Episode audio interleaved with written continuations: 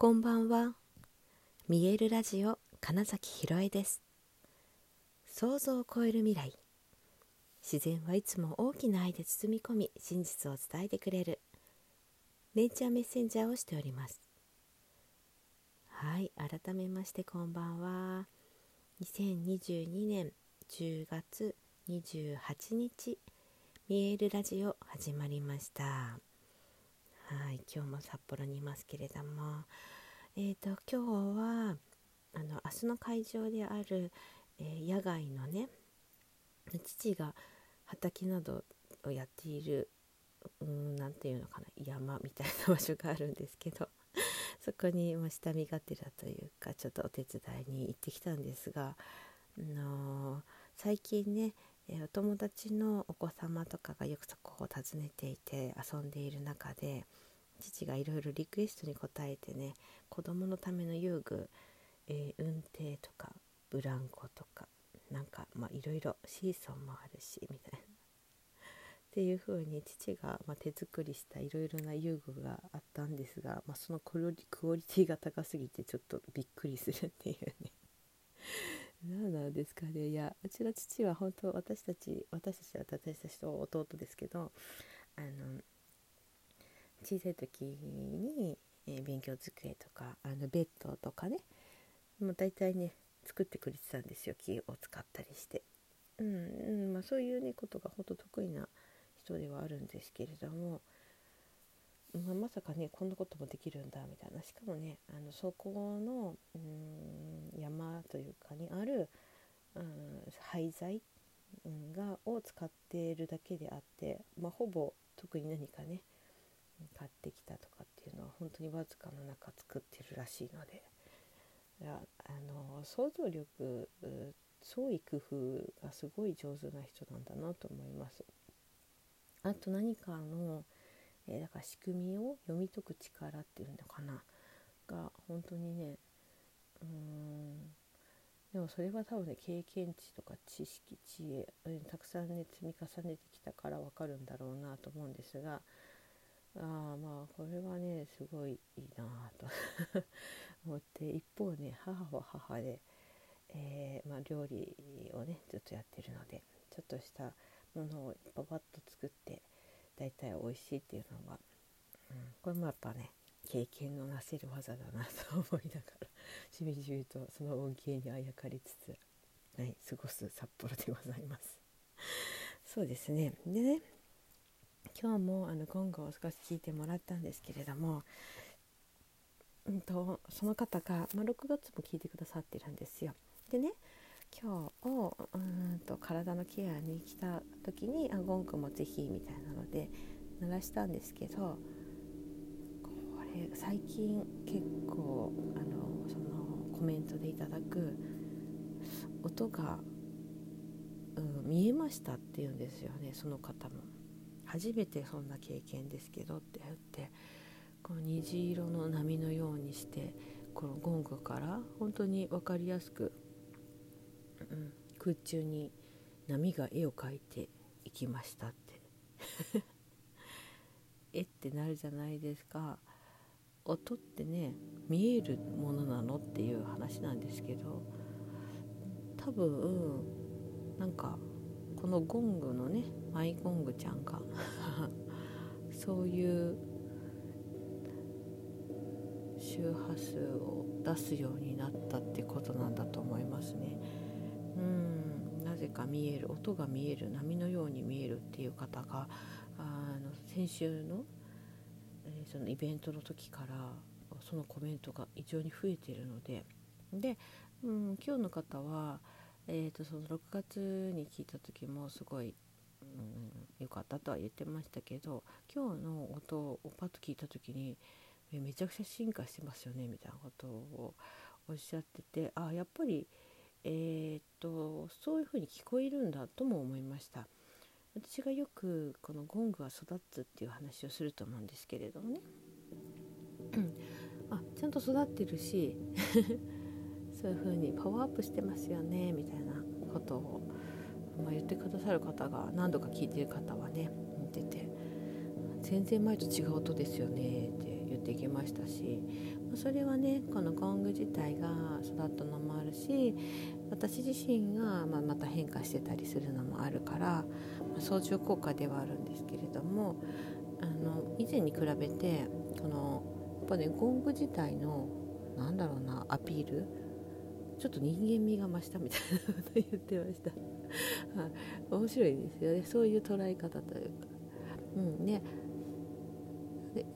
生きてる感じみたいなすごくあります正直に。あの手をかければかけるほど、あの、思い通りになるし思いがけない音になるしっていうのは私がギザの、えー、Facebook ページに記事をね投稿したりしたそのゴングを育てるっていうことにもまさに書いてたんですけれどもだからねだから本当にねそのそれぞれが所有しているゴング全く同じものであっても全然違う音になっていくんだなって思います。うん、その場の共鳴だったりその人のその人との共鳴とか他の楽器との共鳴だとかっていうのを繰り返せば繰り返すほどどんどんいろんな音が鳴っていくっていうのはその通りだなって思って、はい、なので今日はちょっとねそうゴング鳴らしながら喋ってみようかなと思って 鳴らしてるんですけれども聞こえてますか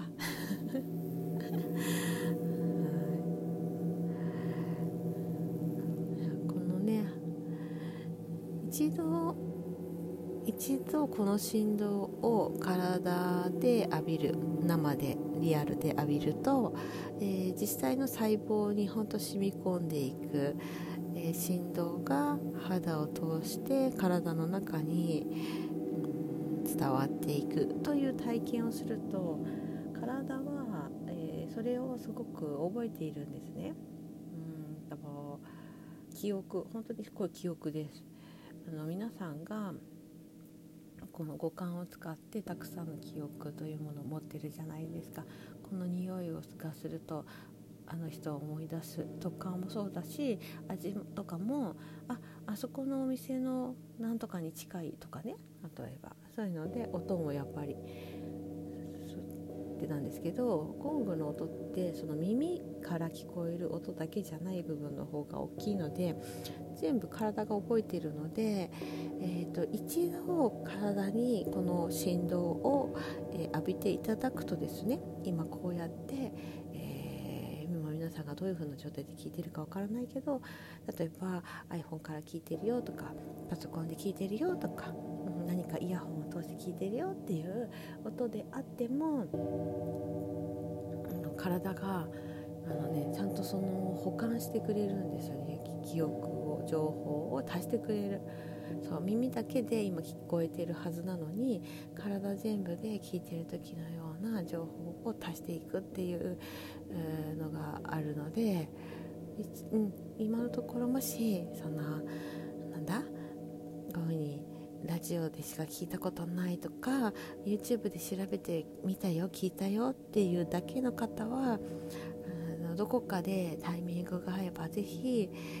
一度リアルの音、うん、生で体験してもらえたらなとは思っているところです。で